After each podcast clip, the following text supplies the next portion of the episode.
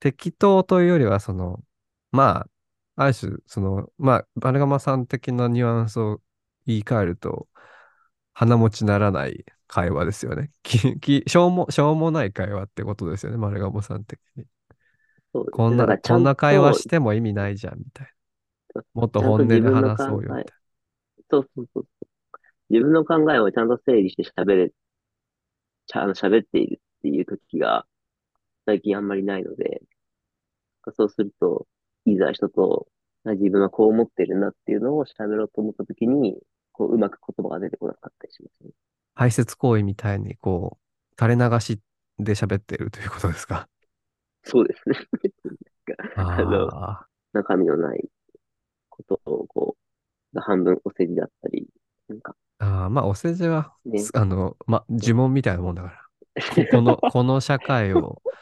なんとなくうまく渡っていくための呪文ことお世辞。ね、ああ、何々さんお疲れ様です。今日もほにゃららですね。みたいな。ね。そうそう、まあ、そんな感じです、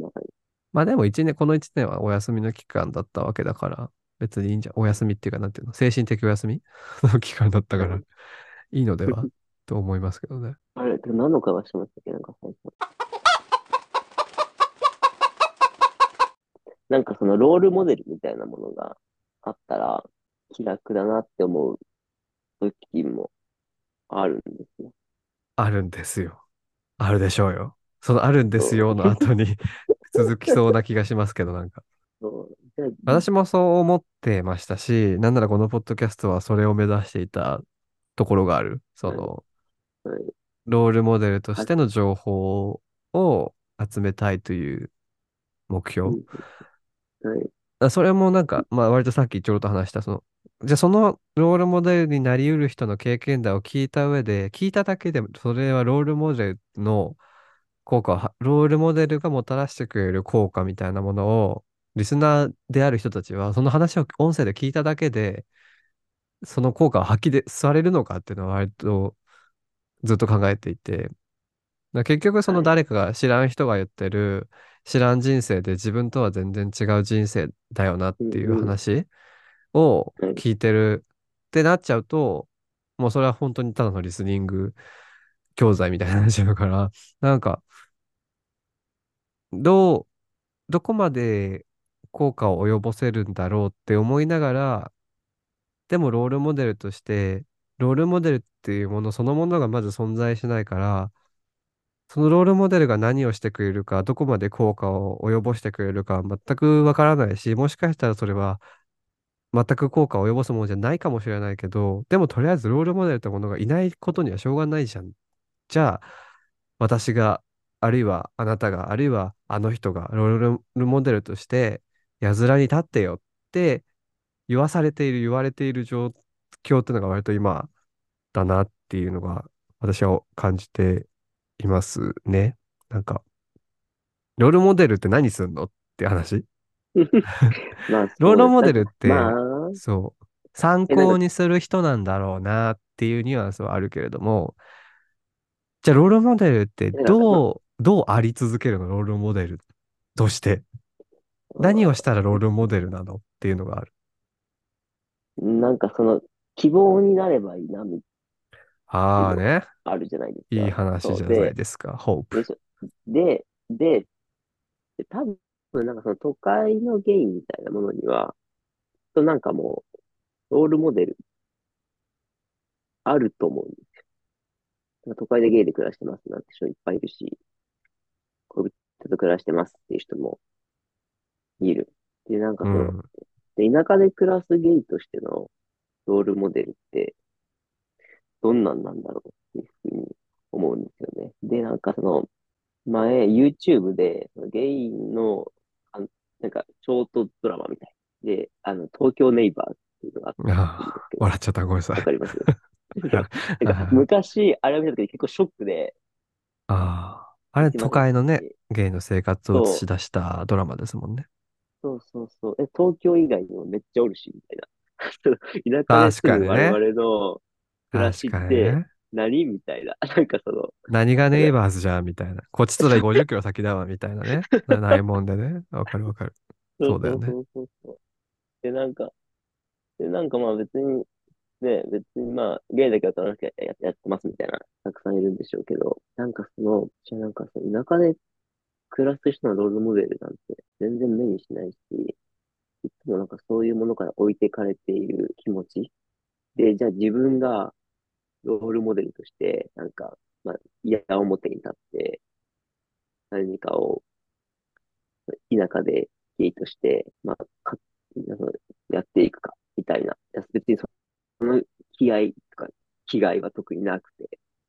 別にそこまで戦うつもりはないっていうのもあるし。丸鴨さんがロールモデルになったら、じゃあ丸鴨さんのロールモデルは誰なのってなる、なる、なりませんか？その卵が先か鶏が先かみたいな。で、あとまあ、なんかその、まあ、東京、東京、まあいないんだったらしょうがないと思うんですけど、その東京の人にロールモデルがいるっていうのも、まあ、どうなの？その東京ネイバーズに出てる、まあ例としてか、今出たからはい、例として出しますけど、別にはい、他でもいいんですけど、いわゆるその、なん多分、丸山さんのロールモデルっていう話だと、まあ、ある種恋人として関係性があって、なんか、まあ、楽しくやれてて、ハハッピーで、み。たいな。まあ、いろいろあるけど、みたいな。で、一緒に暮らしてて、みたいな。東京で、みたいな。でそういうのは、私が言っているロールモデルとちょっと違くて、なんて言うんだろう。うーん。何かを到達したいことがあるとき、例えば、学業、キャリア、人はい、生とかがあるときに、手本としてなってくれる対象。だから、この人のはい。関係性を目立を参考にして、自分の進め方を進めてみようっていうのが私のロールモデルなんですけど、だそれってあんまり東京でもいなくて、なぜかっていうと、割と恋愛とかの話はよく聞くんですけど、その関係性の話とか、やっぱり東京であってもゲイの人で仕事の話をしてる人ってすごい少なくて、なんかどういう職場で、どういう業種で、どれぐらいのキャリアステップを踏んできて、どれ、どんなキャリアパスを踏んできた上で、サブ情報としてゲイなんだ、あの人はっていうのがあんまりその表に出てくる情報として拾いづらいっていうのはあって、なんか、ま、すごくめちゃめちゃ探れば、なんとなくは分かったりするし、仲良くなった上で、ああ、じゃああんなとこに働いてるんだ。あ、自分はこういうことしてたんだっていうのはできるんですけど、その、誰でもアクセスできる情報として、この人はゲイで、この人はこういうことで働いていて、こういうふうな人生観を持っていて、こういうふうな人生観とか考え方とか好みがあるから、こういう仕事を選んで、でもこの仕事は辞めて、でもなぜかっていうと、この仕事はこういうところがあんまり合わなかったから、じゃあ次はこういうことをして、でも今はこういうあの考え方を持っていて、みたいな、そういう、いわゆるライフヒストリーみたいなものが、ゲイっていう情報、そのサブ情報を減らせばいっぱい出てくるんだけど、ゲイって情報を付け加えた途端に、その数もの検索結果のようにどんどん絞られて、なんか、該、該当件数2件です、みたいな、え、南向きって入れただけなのに、みたいなことになるのが割と東京だと思っていて、で、かつ丸釜さんの話を聞いていて思ったんですけど、その、ごめんなさい、今ディベート、ディベートみたいな話を なんか、学級、学級会みたいな今、言葉遣いで話しちゃってるんですけど、丸釜さんの話を聞いて大変、あの、勉強になって思ったんですけど、その、田舎におけるロールモデルっていうのは、ロールモデルというよりは、なんか生存者とか生存例の方が近くないですか？その、こういった環境でね。生き残ってなんかその、情報として残っている人さえも少ないみたいな。なんか、その、なんか、まあ、キャリアパスとか、キャリア、まあ、キャリアパスとか、まあ、どういうふうに、まあ、仕事とか選んできたかみたいな。それはなんか、えもはやゲイじゃなくても関係なくないですか？うん。まあ、そう、そうなんですけど、ちょ、なんて言うんだろう。あの、そうね。そうな、そうなんですけど、情報の接点として、タッチポイントトとして、なんて言うんだろう。私が調べ、その情報にアクセスするときの一番最初の窓口がゲイっていう共通要素を元にしてアクセスしたい気持ちがある。なぜなら。私は ゲイであることにも悩んでるし、その自分のキャリアとか人生設計があまり当事者性のない感じで、こう、まるで他人事ではないのに他人事のように感じてしまうから、うまく自分の人生を構築できないし、それに紐づいている考え方とかマインドセットも全然ふわふわしていて、いつまで経っても決まらないっていうのがあるから、じゃあ自分のその多分原因であると思っているゲイっていう、ゲイとして、じゃあゲイであることというよりもゲイとして生きてきた、この社会でゲイとして生きてきた、ゲイとして存在してきたから、こういうふうなマインドセットに紐づいているのかもしれないなという、まあ、疑いが割と強いから、じゃあ、自分のその原因の根っことなる部分を同じく持っている人たちの意見を聞きたい。で、同じく意見を持っている人たちの情報にアクセスするためには、ゲイである要素っていうものを検索窓に1個入れなきゃいけないから、それって割と。えー、それは、だから例えば、なんか結婚して家庭を、家庭を持つ予定がないから、そういうこと。そのうん、いや、なんか。別に自分のためだけに生きていけばいいから、それだけ、そんなに。なんか私は、例えば異性愛者の人が独身を選んでずっと一人で生きていくことと、ゲイの人がずっと一人で生きていくことをあんまり同じことだと思っていなくて、その双方が自分自身の人生をそういうふうに進んでいくと選んだ理由として、自分がセクシャルマイノリティであることが全く関係ないとは言えないと思ってるんですね。意識、無意識関わらず。どこかしらで何かしらの影響を及ぼされてると思う。自分のセクシャリティによって。それは多分まあ、社会構造の中で、その、セクシャルマイノリティの立ち位置によるものかもしれないし、セクシャルマイノリティだったから、親からこういうふうに教育をされたとか、親からこういうふうなことを言われたとかもあるかもしれないし、まあ、トランスジェンダーだから就職活動の時にこういうことがあったっていう、その、なんて言うんだろう。うん、切り離せないことだとは思っているからこそ、あえて分けた上で、セクシュアルマイノリティであるって、で生きてきたっていう要素を加えた上で、キャリアプランニングのことを知りたいと思う。なるほど伝わる？伝わる？なんか全然今、はい、全然わかかんなくなってきちゃった。うん。そのロールモデルそう、そうね。それがロールモ、そのためのロールモデルが私の中の辞書のロールモデル。あ多分、多分僕のはもっともっと手前の段階で、もうただ暮らすことに対してのロールモデルが欲しい。なるほどね。手前というか、まあ、もうなんかよりその、あれだよねサバイバ、サバイバルでいうところの非水シェルターがまず第一みたいな時の、そうそうそう、本当に、ロールモデル。もう仕事がどうとか、もとかじゃなくても、ただなんか田舎でゲイとして、と暮らしていくも、ただそれだけ。そうですね。それは同時に田舎がそれほど厳しい環境であるということでもあるよね。ゲイゲイにとって。そうですね。そっちを優先せざるを得ないってことですもんね。サバイバル。まず生き残ることを。そう、そうなんですよ。まずなんかその後期、なんか、いわゆるさ、なんか、やるされたり、後期の目にさらされずに、ただ生きていきたい。うん。なんか、それ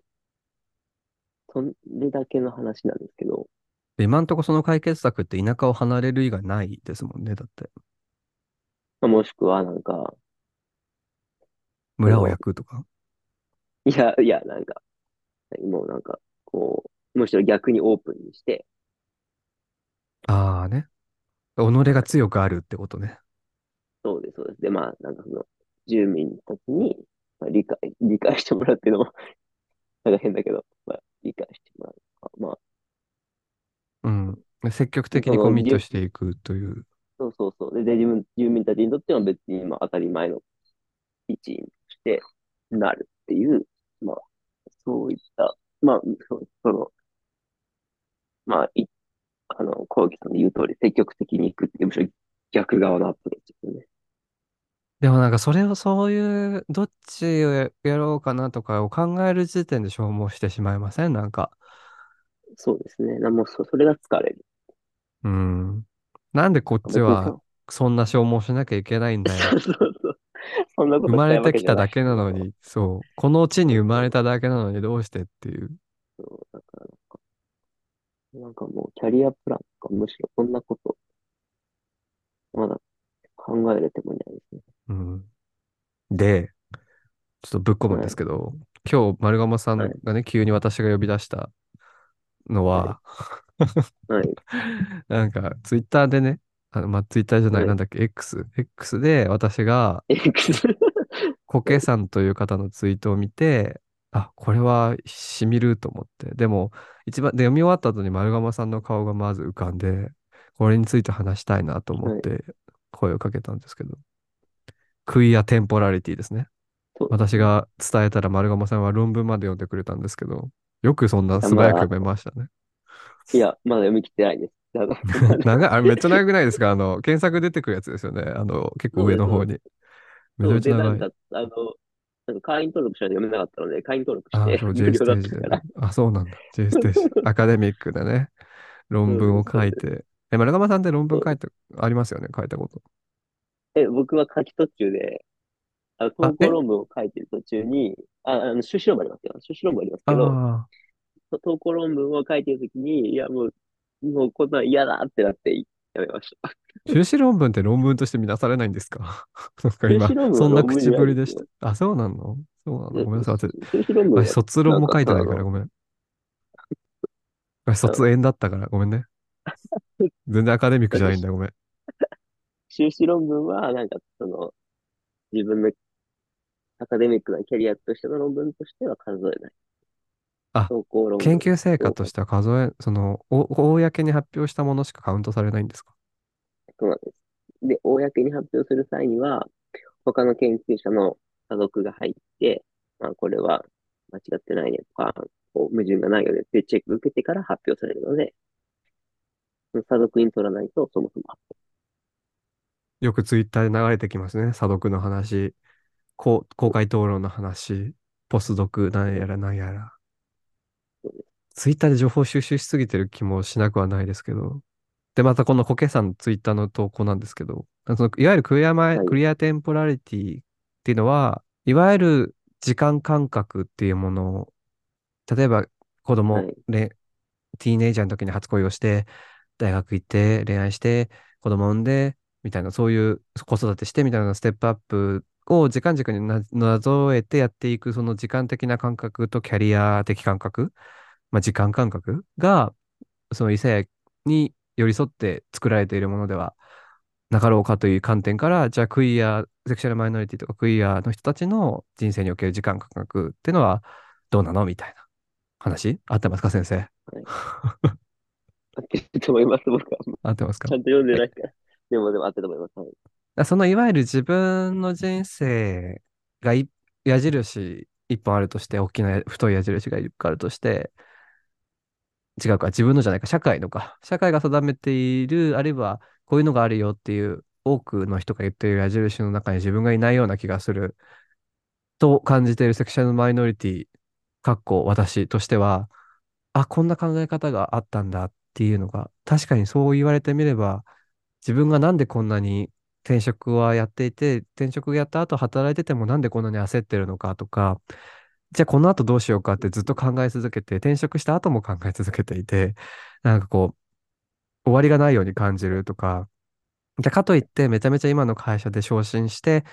まあ部署も上がってマネージャークラスになって管理職になって、この会社にずっといようとかも全然思えないし、じゃあこの会社は好きなの？って、まあ、好きな部分もあるけど、仕事としては別に好きじゃないかもしれない部分もあって、でもふわふわ、ふわふわ、ふわふわ、みたいな、そういうなんか、なんかうん。嫌になっちゃうなってなって今日も寝るみたいなことを繰り返してるのは、もしかしたら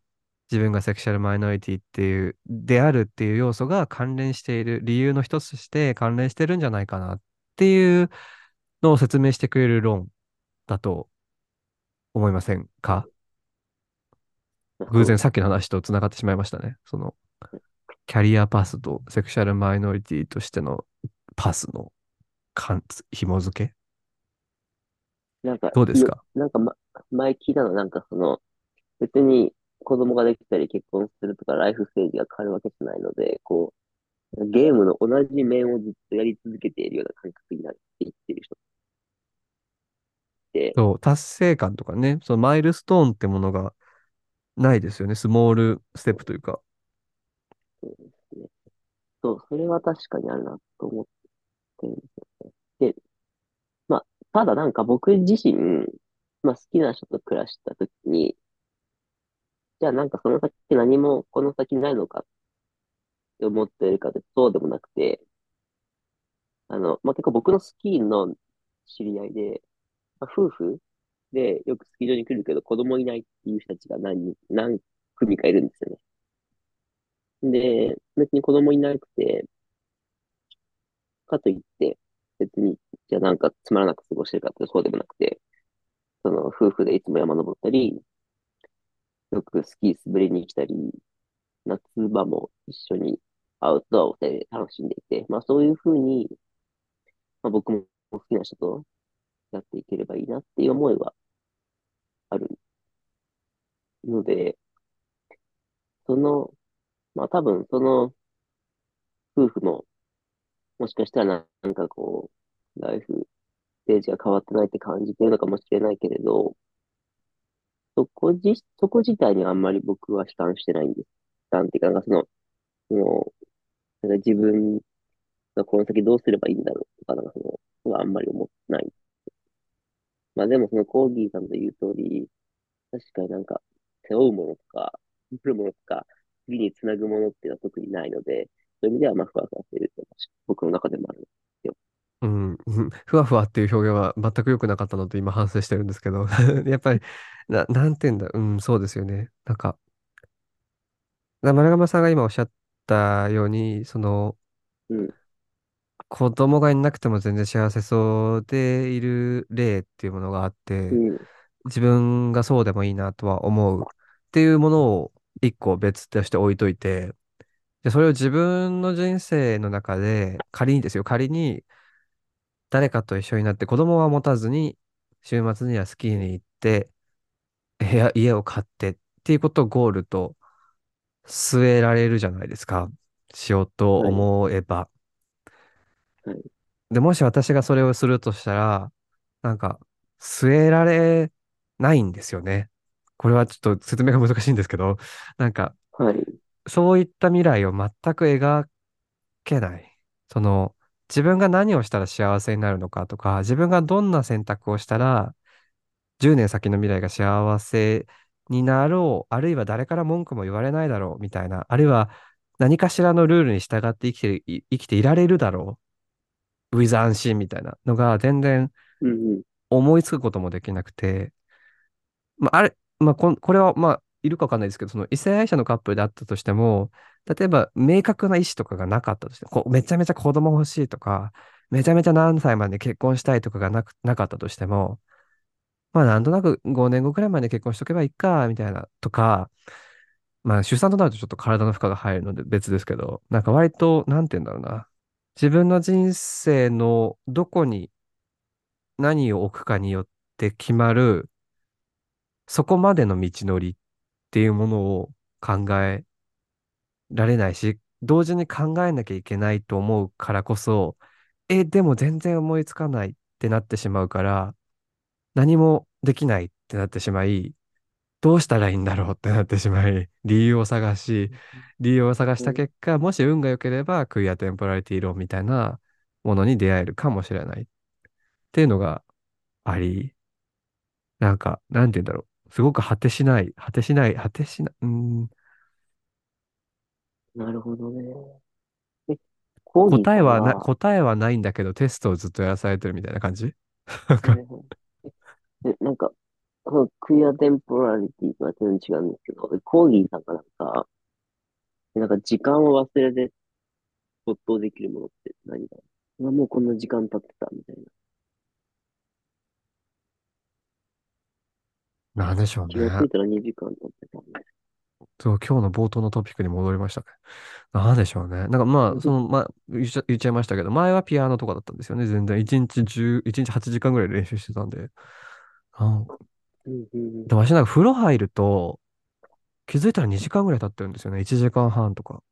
それかな？それかな？それは違うか。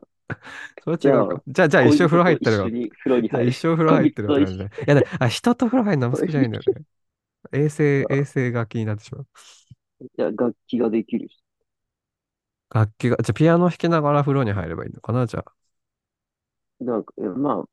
えコーギーさんのピアノを弾いて、やった人が別の楽器をやるとかね。え、風呂場でセッションするってこと？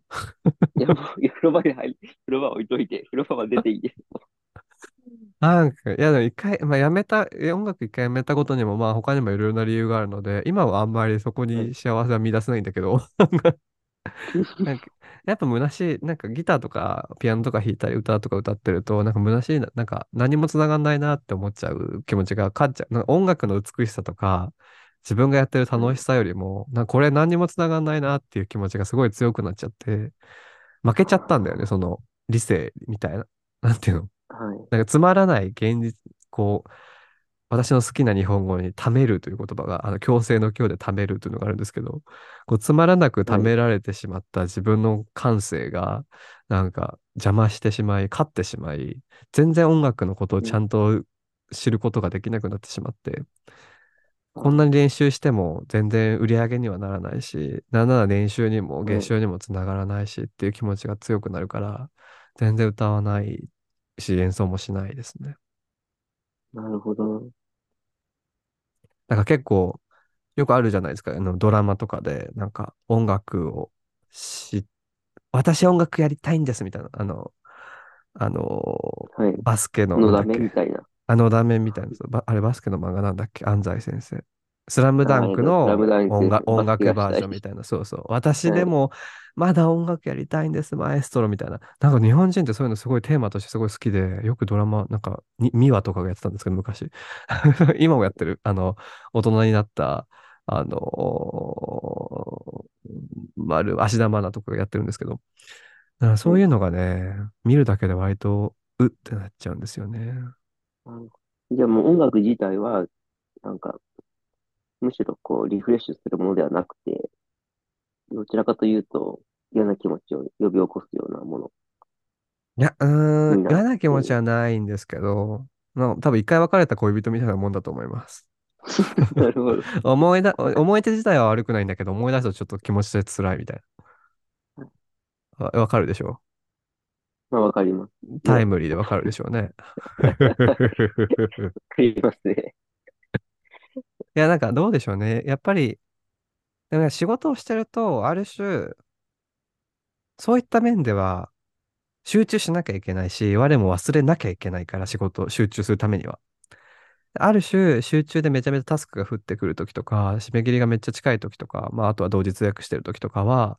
もう目の前のことしか集中せざるを得ないから、そういうときは割と精神は安定してるのかもしれないね。その、はい。ゲイとしてこれから10年後どうやって生きていくかとか考えなくて済むから、仕はい。事さえしてればいいわけだから、そこの時間は。我に返らないように仕事はしているかな。なんか、そのコーギーさん的には、なんか、誰かと10年後、誰かと幸せになっているみたいな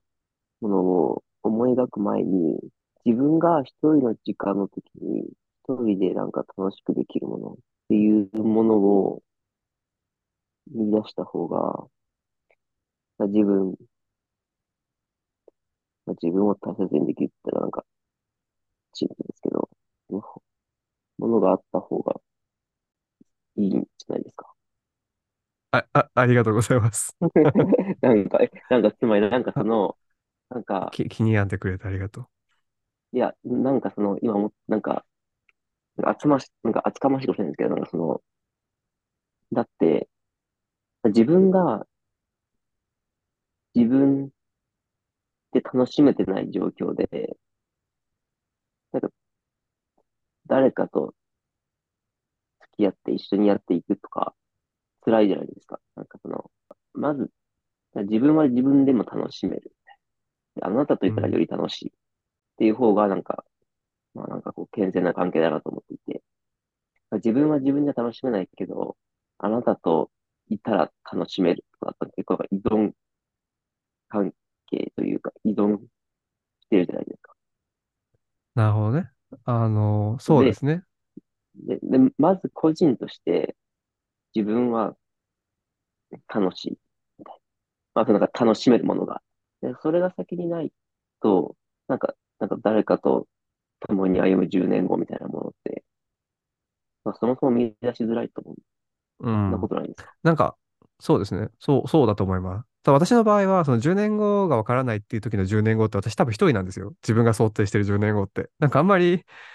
あ、の、ね。将来設計誰の。中に他者は鼻から入れてなくて、なんか割と最近めっちゃ思うんですけど、割ともう自分が思ってる以上に頑固だし、こだわりも強いはい。し、何でも自分でやれ、やっちゃうし、で、やれちゃうこともあるから、なんか割と問題がなくなってきていて、その、誰かが一緒にいなくても。もちろんいた方がプラスアルファでもっと楽しくなったらもちろんそうだと思うんですけど、ベースとして別に一人でもなんとかなるっていう気持ちがあると、なんかその10年後とかの将来設計にもちろんそれも、その理由も相まって、恋人がいるかもしれないなっていう未来設計もないから、もうある種本当に、さっきのその話ではないですけど、もう本当に何、何もわからない。恋人さえもわからない。関係性さえ、もしかしたら3人、3人ぐらい恋人がいるかもしれないし、っていうところで、え、じゃあ、こう、もしも、もしじも話しはい。かいかない。で単純に自分が楽しいことをなるほどね。いや、もう、あの、まっとう。だと思います。まっとうだと思うんだけど、なんか私、あんまりその自分が楽しむことをよ、なんていうの、自分が楽しむことをやることを自分に許してなくて、修行僧ですか？そう、か。割とそういうのがあって、なんか、こんなに楽しんでていいんだろうとか、こんなに自分が楽しいこととか、自分が楽にできること、その余計な負荷がなくてできるようなことだけをやってていいんだろうかっていう気持ちがすごい強くて、昔から。なんかあんまりそこがうまくない、うまく立ち回れてないんですよね、今のところ。その、うんうんうん。たの、たの、これは楽しいと感じる。じゃあこれが自分にとってやるべきことなんだっていうような思考回路がなくて、そもそもその脳の基盤として。やるべきかことかどうかはとてもいいんじゃないですか。いや、まあその、そもそもその前の段階で、あ、これはや楽しいとかも割となく、あの、なんていうんですか？あうん、まあその、自分にとって楽しいと感じることが、まあ冒頭で申し上げたように、その音楽、今までやってきた音楽だったとするならば、それがもう割と長いコミットメントを終えて、一旦一区切りがついてつけてしまったので、今はその、それがない状態で、まあ、その一回別れた彼しかいない状態でやっている中だと、だから新たに自分が楽しいと感じることを探すのも、まあやれって話なんですけど、それはまた労うん。力としては大変なことだし、えーそれをやりながらえ、も仕事も、それもやり、その、そうです。楽しいことは何かなってワクワクしながら探すっていうのは労力とエネルギーと体力がいることなんですよ、それは。私にとってはね。で。それをやりながらも仕事をして、あるいは日常生活もして、自分一人の生活を、自分一人の力、まあ自分一人の力じゃないけれども、自分一人の力であるかのように自分一人で管理しながら進めていくことっていうのは割とまあ、やることとしては多いから、はいいや、あの、丸鴨さんは、まあ、体力が鬼あって、全然スキーの ない山、山、ですよ。山にお、山に一人置いて。かれても、冬山をね、なんかその辺の枝とか木を、あの、へし折ってスキー板にして降りてこれると思うんですけど、私って本当にあの、平均、すよ。平均以下の体力しかなくて、だから月金で働いたら土日死んでるみたいな感じの人間なんですね。そうなると、ちょっとうん難しいんですね。うん。そう、だからね、まあ、でもおっしゃる通り、その、楽しい、没頭できる、夢中にでき、なれるものを見つけることは、非常に重要だと思います。あと同じことを、あの、若オードリー、お笑い芸人のオードリーの若林さんがエッセイで言ってました。はいど、どっちだったかな？